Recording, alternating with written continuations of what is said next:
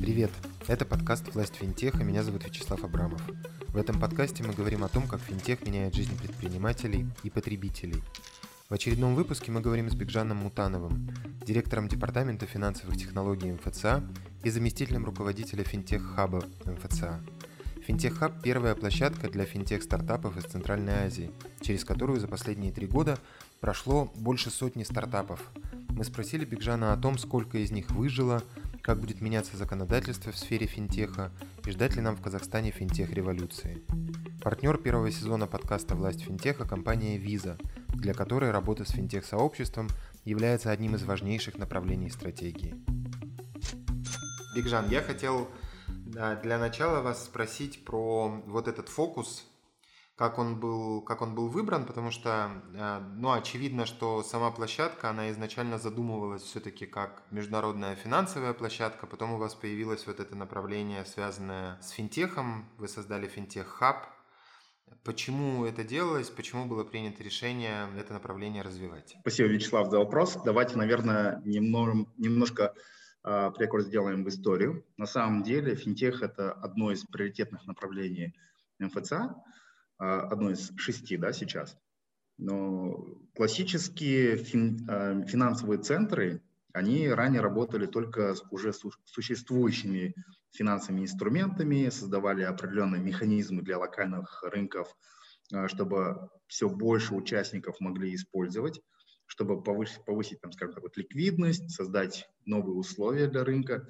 Но в связи с тем, что весь мир, он уже переходит к цифровизации, было принято решение, что финансовые технологии должно быть одним из приоритетных направлений финансового центра. А, тем более наша стратегия говорит, что мы должны переходить больше там, в сторону цифрового финансового центра. И необходимо оказывать услуги финансовые да, там, участниками рынка для потребителей намного проще, удобнее. И тем более инновации, они всегда создаются на рынке, и они потом должны где-то там фиксироваться. Да. А, и очень сложно сдвинуть этот вот регулятор, который должен быть, по сути, консервативен для того, чтобы защищать интересы разных сторон. И финтех э, в МФЦ развивается в двух траекториях. То есть финтех – это не только финансы и технологии, но еще и регуляторика. Это защита прав интересов разных сторон.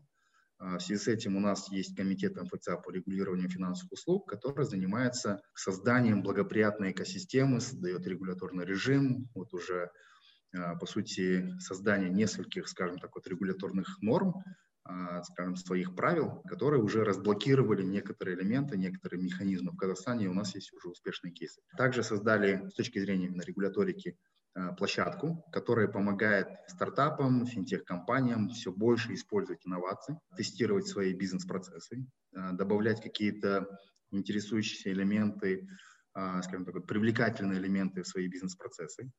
Ну и к тому же протестировать, скажем так, вот нашу регуляторику для того, чтобы понять, насколько жизнеспособна эта бизнес-модель, либо там финансовая услуга. Ну и а, непосредственно в 2019 году создали FinTech Hub, который а, изначально занимался именно работой со стартапами, потому что необходимо было привлечь а, различные компании, новых игроков, у которых есть определенные идеи, определенные уже там созданные MVP, минимально жизнеспособные продукты, которые, по сути, можно было уже где-то интегрировать, да, там, уже финансовый сектор Казахстана, и, ну, это на самом деле систематический подход, то есть изначально мы работали на количество компаний. И мы понимаем, что это количество компаний, которые ведут определенную роль, они могут где-то по дороге отпадать. То есть есть определенная долина смерти для стартапов, то есть ну, больше 90%, наверное, они остаются вот именно в этом э, промежутке и выживают только там меньше 10%. Вот. И необходимо было помогать таким компаниям, чтобы они выживали, чтобы они как-то методично, систематично подходили к развитию своего бизнеса, чтобы появлялись новые предприниматели с новыми форматами мышления и так далее. И следующий этап у нас это было как раз-таки работать с более крупными компаниями, точнее, а, стартапами, которые уже выжили. И это уже, как бы, скажем так, вот качественный метод. Да? От количественного переходим к качественному, где уже эти компании, которые перешли этот уровень, потом создают вокруг себя определенную экосистему. Для этого у нас было создано несколько направлений внутри финтех-хама. То есть изначально, как я уже говорил, это программа поддержки стартапов, где мы совместно с нашими международными партнерами проводим различные инкубационные, акселерационные программы, хакатоны, роуд-шоу и ну, всю такую вот активную поддержку, в том числе пиар, а, даем определенные кабинеты. Но сейчас пандемия, к сожалению, допуск, конечно, закрыт, но удаленно мы все-таки им помогаем. И фокус у нас там на более ранних и на более поздних стадиях находится на этом этапе развития. Ну и, соответственно, те стартапы, которые уже имеют определенный опыт, определенный уже там трек-рекорд, необходимо стыковать их, скажем так, с корпорациями. Да. А это мы все называем корпоративными инновациями. С одной стороны, для стартапов это новые клиенты, новые точки роста. Для корпораций, у которых, по сути, подход да, такой, что too big to fail, они думают о том, что бизнес будет а, идти так же, но без применения инноваций, скажем так, вот они долго не протянут. Есть очень много примеров насчет этого. А, мы как бы вот эм, запустили второе направление по части развития корпоративных инноваций, чтобы закрыть этот промежуток, эм, чтобы и стартаперы, и корпоративные а, игроки, они могли говорить на одном языке. Да, то есть мы хотим дать некий такой boost именно в этом направлении. Третье особо важное направление для нас это было развитие венчурной индустрии, так как любой бизнес для того, чтобы выходить уже на более, а, скажем, массовый образ, а, чтобы масштабироваться, коммерциализировать свой бизнес, выходить на новые рынки, необходимо там еще больше денег, инвестиций. И венчурные а, направления, как никак кстати, и в Казахстане это находится тоже как бы на ранних стадиях, несмотря на то, что есть уже определенные игроки. Сейчас активность, она очень-очень такая большая. И в прошлом году мы запустили это направление, у которого уже есть определенные свои результаты. Да, то есть и так как у Международного финансового центра Астана это основная там преимущественная а, часть это у нас юрисдикция, которая позволяет новыми а, механизмами, новыми путями а, совершать сделки, структурировать компании. Есть определенные преференции, которые мы даем со своей стороны. Вот. Но в целом финтех-хаб является неким центром компетенции по финансовым технологиям. То есть у нас идет проработка по налаживанию контактов, то есть по расширению партнерских взаимоотношений с нашими международными партнерами – это у нас э, сбор данных, аналитика. То есть если мы хотим развивать экосистему, необходимо ее понимать изнутри. То есть мы, по сути, можно сказать, знаем, что происходит э, не только в Казахстане, но и в регионе. Ну и в дальних зарубежьях тоже мы наблюдаем, что у них происходит, и э, отрабатываем э, некие такие вот рекомендационного характера материалы для то есть есть там, скажем, внутренние документы, что мы прорабатываем совместно с госорганами, ну и есть также, которые для массового использования, массового чтения мы выпускаем различного рода отчеты.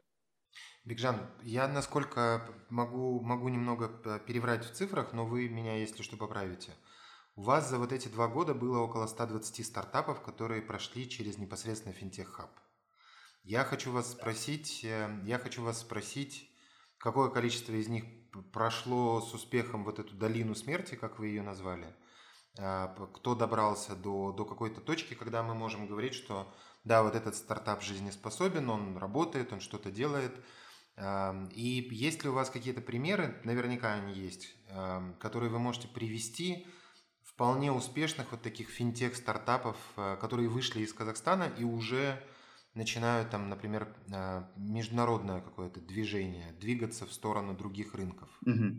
А, ну, у нас, да, на самом деле а, финтех-стартапов в Казахстане не так много. То есть, ну, по сравнению, там, скажем, с соседними нашими странами. А, порядка 125 стартапов мы поддержали со всего региона, то есть это Центральная Азия и Казахстан. Вот. За три года существования а, то есть именно полноценного оперирования мы провели там различные инкубационно-акселерационные программы, там, их там совокупе 14. Самая крупная это 2019 а, года Visa Everywhere Initiative, и из них пятеро как раз-таки стали победителями, и потом они уже привлекли на себя такое внимание, скажем так, международного сообщества, других игроков, и они уже получают, ну, либо договариваются с нашими международными партнерами уже напрямую, и мы туда уже как бы не лезем. Да? То есть мы являемся площадкой для того, чтобы склеить их. А, пример, которым мы, наверное, можем гордиться, что Это компания Марта, узбекистанский стартап, который пришел к нам на площадку, по сути, имея только, наверное, MVP. А сейчас они уже находятся на международной арене, запускается полноценно уже в Узбекистане, у них партнеры Visa. То есть этот стартап прошел практически все этапы, как казахстанского, то есть как именно финтех-хаба, да, ну и мы помогли им стать участниками международной акселерационной программы, а, вот в Объединенных Арабских Эмиратах проводилась. И для них э, как раз со стороны международного акселератора давайте, наверное, вам точно скажу, что это было финтех Абу-Даби, где они получили номинацию «Лучший финтех-проект среди развивающихся экономик». Вот. А в целом а, можно сказать, что мы 37 стартапов, а, а, стартапам помогли выйти на международную арену.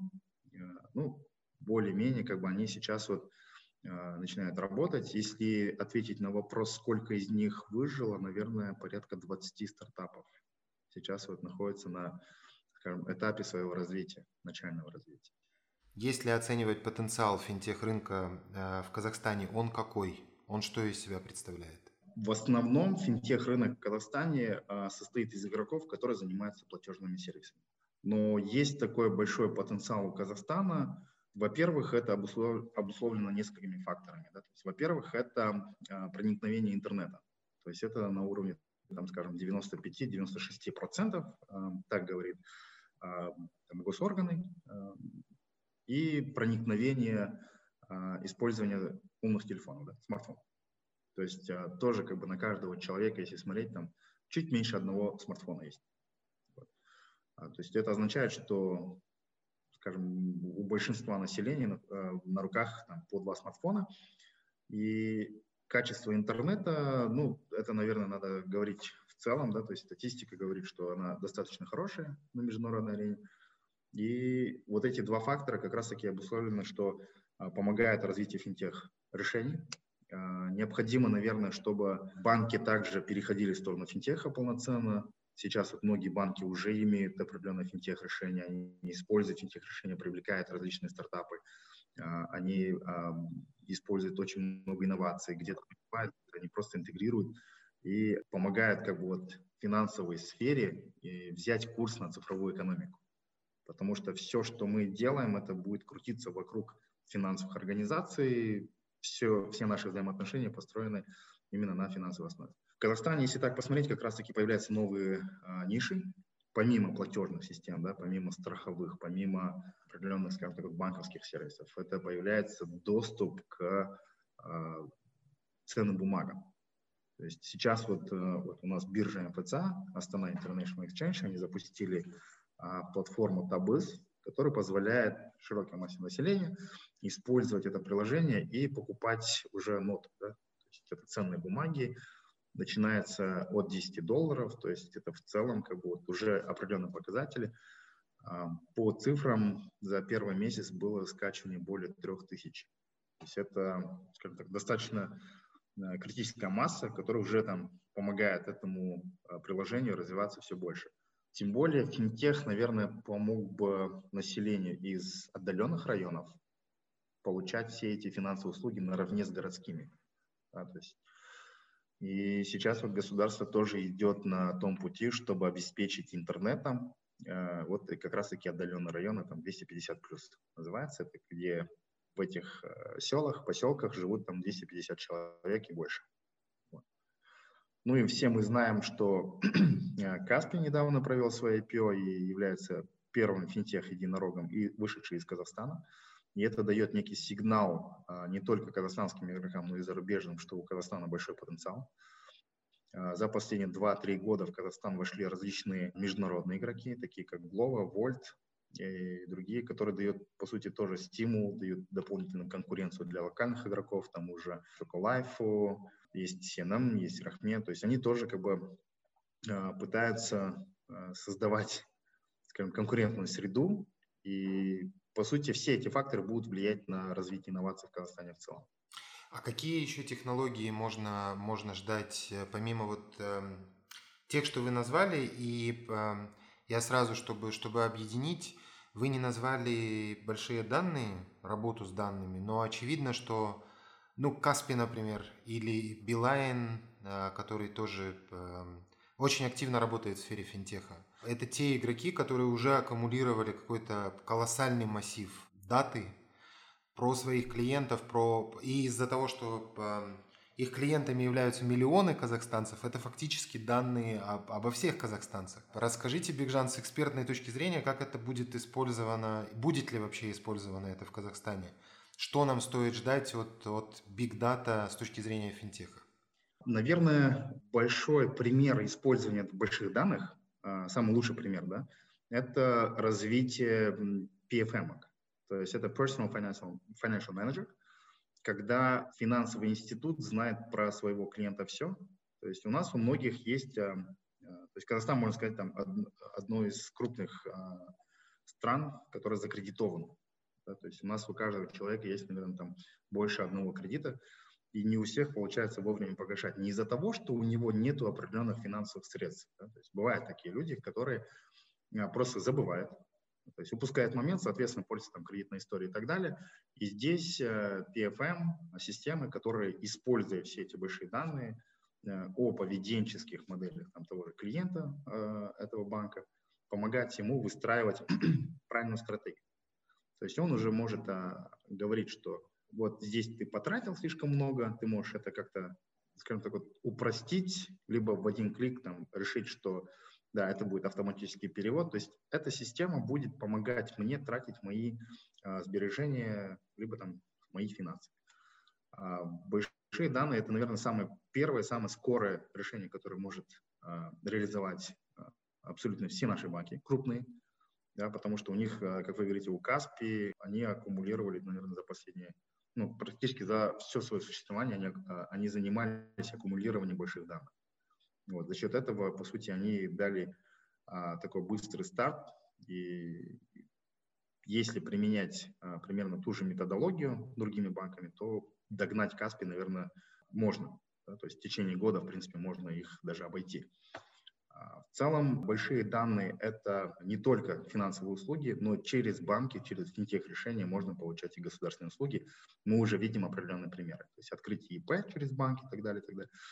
А, когда эти большие данные между собой умеют разговаривать, и когда эти большие данные, они аккумулированы в правильных руках, то можно через OpenAPI решения, к чему, наверное, мы придем в ближайшее время, можно будет создавать новые финтех-продукты. Бигжан, а как будет меняться регуляторика в сфере финтеха? Будет ли она ужесточаться, по вашему мнению? Я знаю, что вы над какой-то частью работаете сами или совместно с другими игроками? Какие у вас ожидания в, этой, в этом направлении?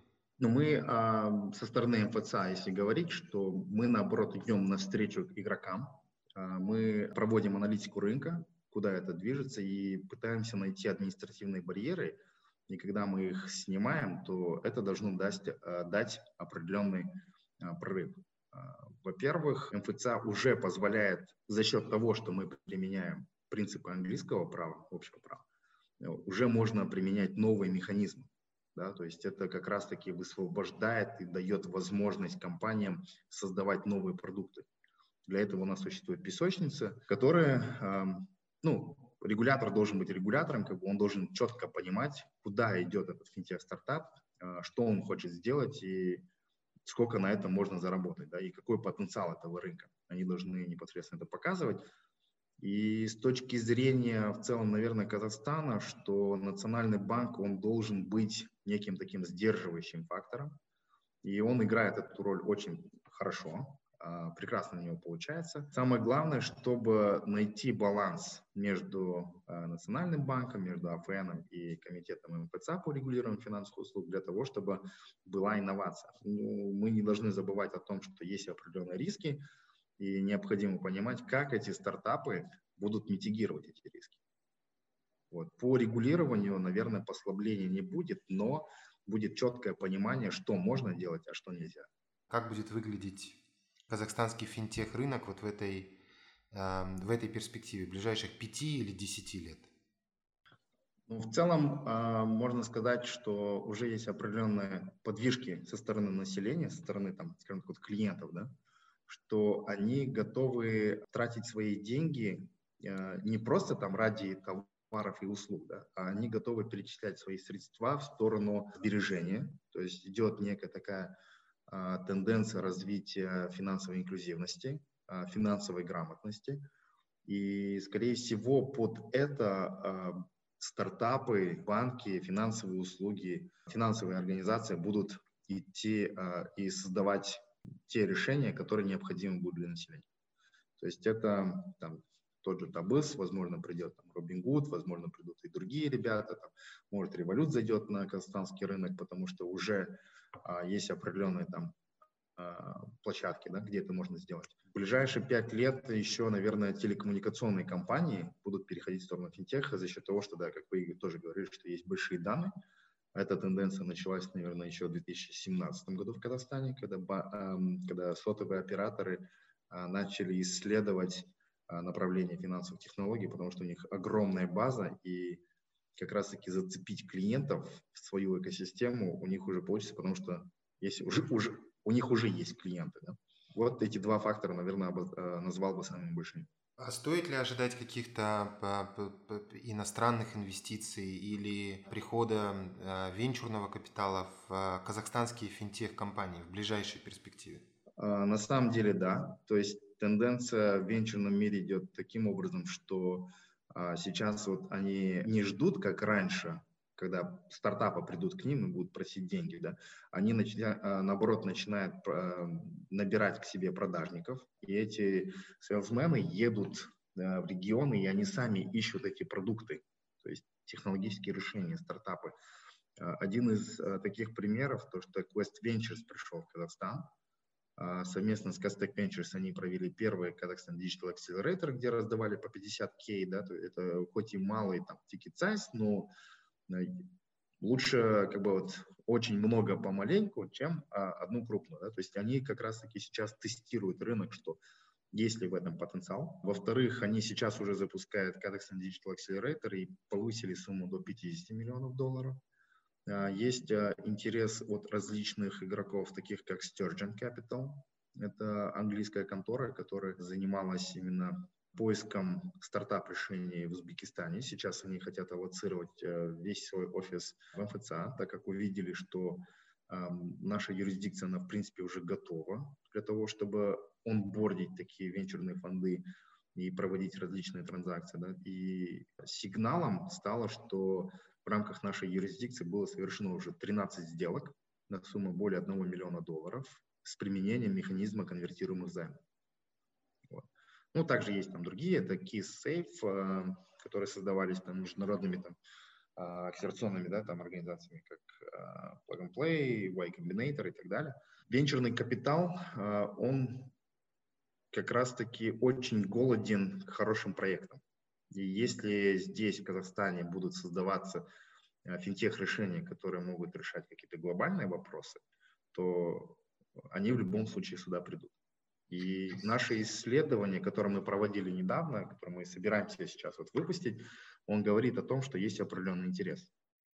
У меня, наверное, последний вопрос, Бигжан, он про восприятие финтеха казахстанцами. Мы про, про это периодически говорим с, с большинством людей, которых мы, мы в подкаст зовем, и все сходятся во мнении, что Казахстан довольно часто становится такой площадкой для тестинга финтех-технологий, каких-то решений, которые есть, ну, либо, либо связанных с финтехом э, решений.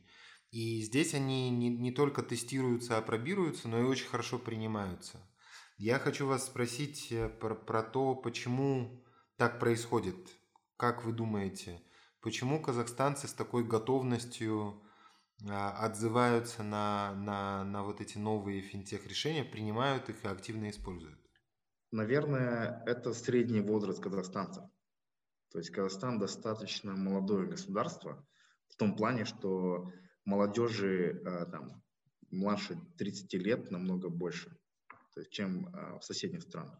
И у нас молодежь, она как раз-таки готова использовать новые финтех-решения для того, чтобы, а, во-первых, наверное, показать своим друзьям, что они круче. Во-вторых, чтобы сэкономить время, потому что у них слишком большой поток информации идет, и для них, наверное, намного удобнее заказать еду и оплатить это через карточку. Да? И тем более а, можно сказать, что в, основе своем именно молодежь хранит все свои средства в банках. То есть они как раз-таки первые перешли там, на карточный режим. А, ну, конечно, есть те люди, там, возраст, да, то есть э, категория именно тех людей, которые в возрасте, а, которые используют банковскую карточку только для того, чтобы один раз в месяц сходить в банкомат. Это был подкаст «Власть финтеха». Следите за анонсами и подписывайтесь на подкаст на любой удобной платформе. В Apple подкастах, SoundCloud, на CastBox и Яндекс Музыки. Напоминаю, что партнер первого сезона подкаста – компания Visa, лидер инновационных платежных решений и надежный партнер финтех-индустрии. Visa реализует глобальную программу содействия финтех-индустрии Fast Track. Более детальная информация о программах Visa и возможностях для финтех-компаний доступна по ссылке в описании этого выпуска. До встречи!